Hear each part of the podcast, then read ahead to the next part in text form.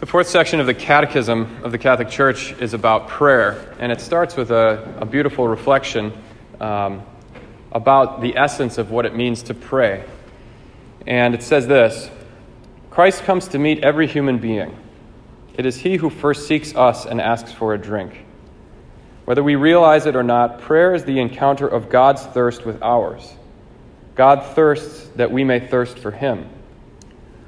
It's a poetic way of saying that when we come to the Lord with a desire to be with Him or to be in communion with Him, we always first encounter, before our desire for God, God's desire for us.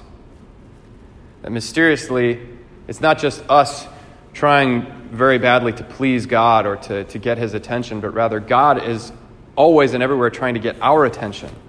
That He has a great desire, that He pursues each and every one of us. And this is put on display in the story today of um, Zacchaeus, who is looking for Jesus. But as soon as he starts looking, he climbs the tree to see over the crowd because he's short. Jesus looks to him and invites himself over to dinner. And as the, the metaphor in the catechism is thirst, here the metaphor is hunger that Jesus is hungry to eat with Zacchaeus. He has a desire in his heart for Zacchaeus, and he sees him and goes after him. The story of Zacchaeus is very beautiful, and there's lots of little details in it to, to examine and re- reflect upon. Zacchaeus, it says, is a, a chief uh, tax collector, which is like saying a really bad, terrible person. It's like two things. Tax collector was the, one of the most despised people uh, in the Israel of Jesus' time. These were the people who cooperated with the Roman occupiers to fleece the people, basically, to steal their stuff and send it as tribute to Rome. And the tax collectors made their profit by extorting people, by collecting more than what was due them. And Zacchaeus is a chief tax collector. He would have been the most despised man in Jericho, probably. Would have been the kind of person that people mocked, scorned, despised, talked about behind his back.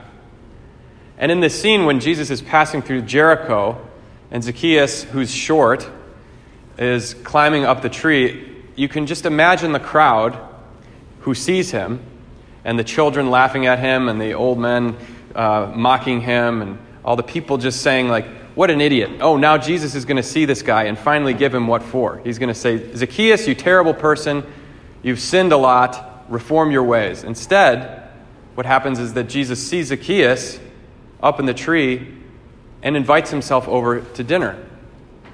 And this surprises everyone. And they say, he, He's going to eat with a sinner. Shouldn't he, if he's the Son of God, if he's the Messiah, shouldn't he know? Shouldn't he start by moralizing and telling him all the bad things that he's done? Instead, he goes to be with him, he pursues him. And so we see a dynamic at play here that Jesus takes on Zacchaeus' shame. Even the symbol of the tree, which the church father saw as uh, a symbol of the cross, the, the tree of the cross. Jesus says, Come down from that tree that you look so ridiculous. If you look at the little packets that Brother Nathan made, the, the icon on the front has Zacchaeus standing on a little sycamore tree. He looks ridiculous, and he's like half the height of Jesus. Jesus says, Come down from there, foreshadowing the fact that Jesus, when he gets to Jerusalem, is going to go up on the tree for us. He is going to bear all of our shame, all of the scorn, all of the humiliation of our sin, and take it on himself, although he doesn't deserve it, and transfer us to the kingdom of glory after our sin. This is the great dynamic of the gospel that we are able to release ourselves of our sins because of what Jesus has done for us. He's taken our place.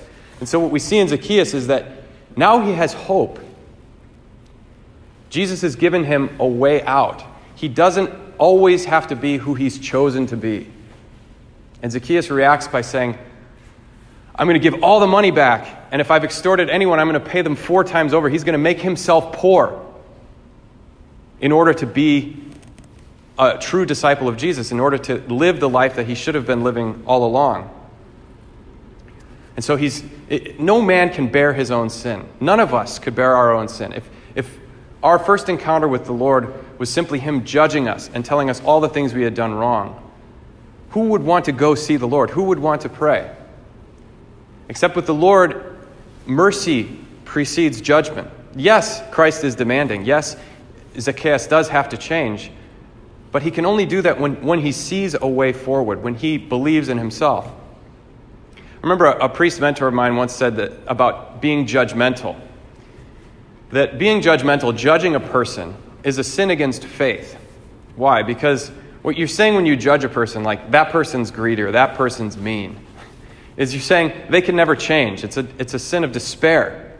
That God can't change that person's heart. That's just the way they are, and it's the way they'll always be.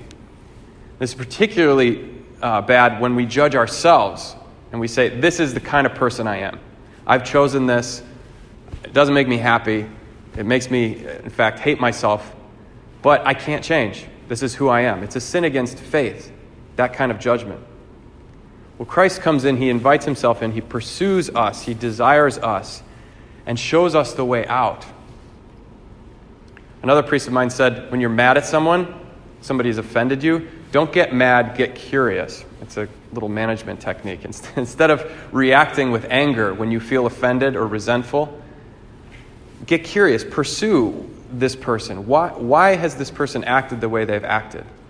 This is what we see in Jesus, is that he doesn't immediately judge or pigeonhole Zacchaeus as an evil man, as everyone else has done. He pursues his heart. And Zacchaeus has just made the slightest little act, the slightest little movement toward Christ, and Christ goes all the rest of the way for him. And that's the encouragement that we can take as we approach the Lord with our sins, with our shame, with whatever we have on our hearts. That the slightest act, the slightest movement in his direction is met with open arms, mercy, and the pursuit of our own hearts.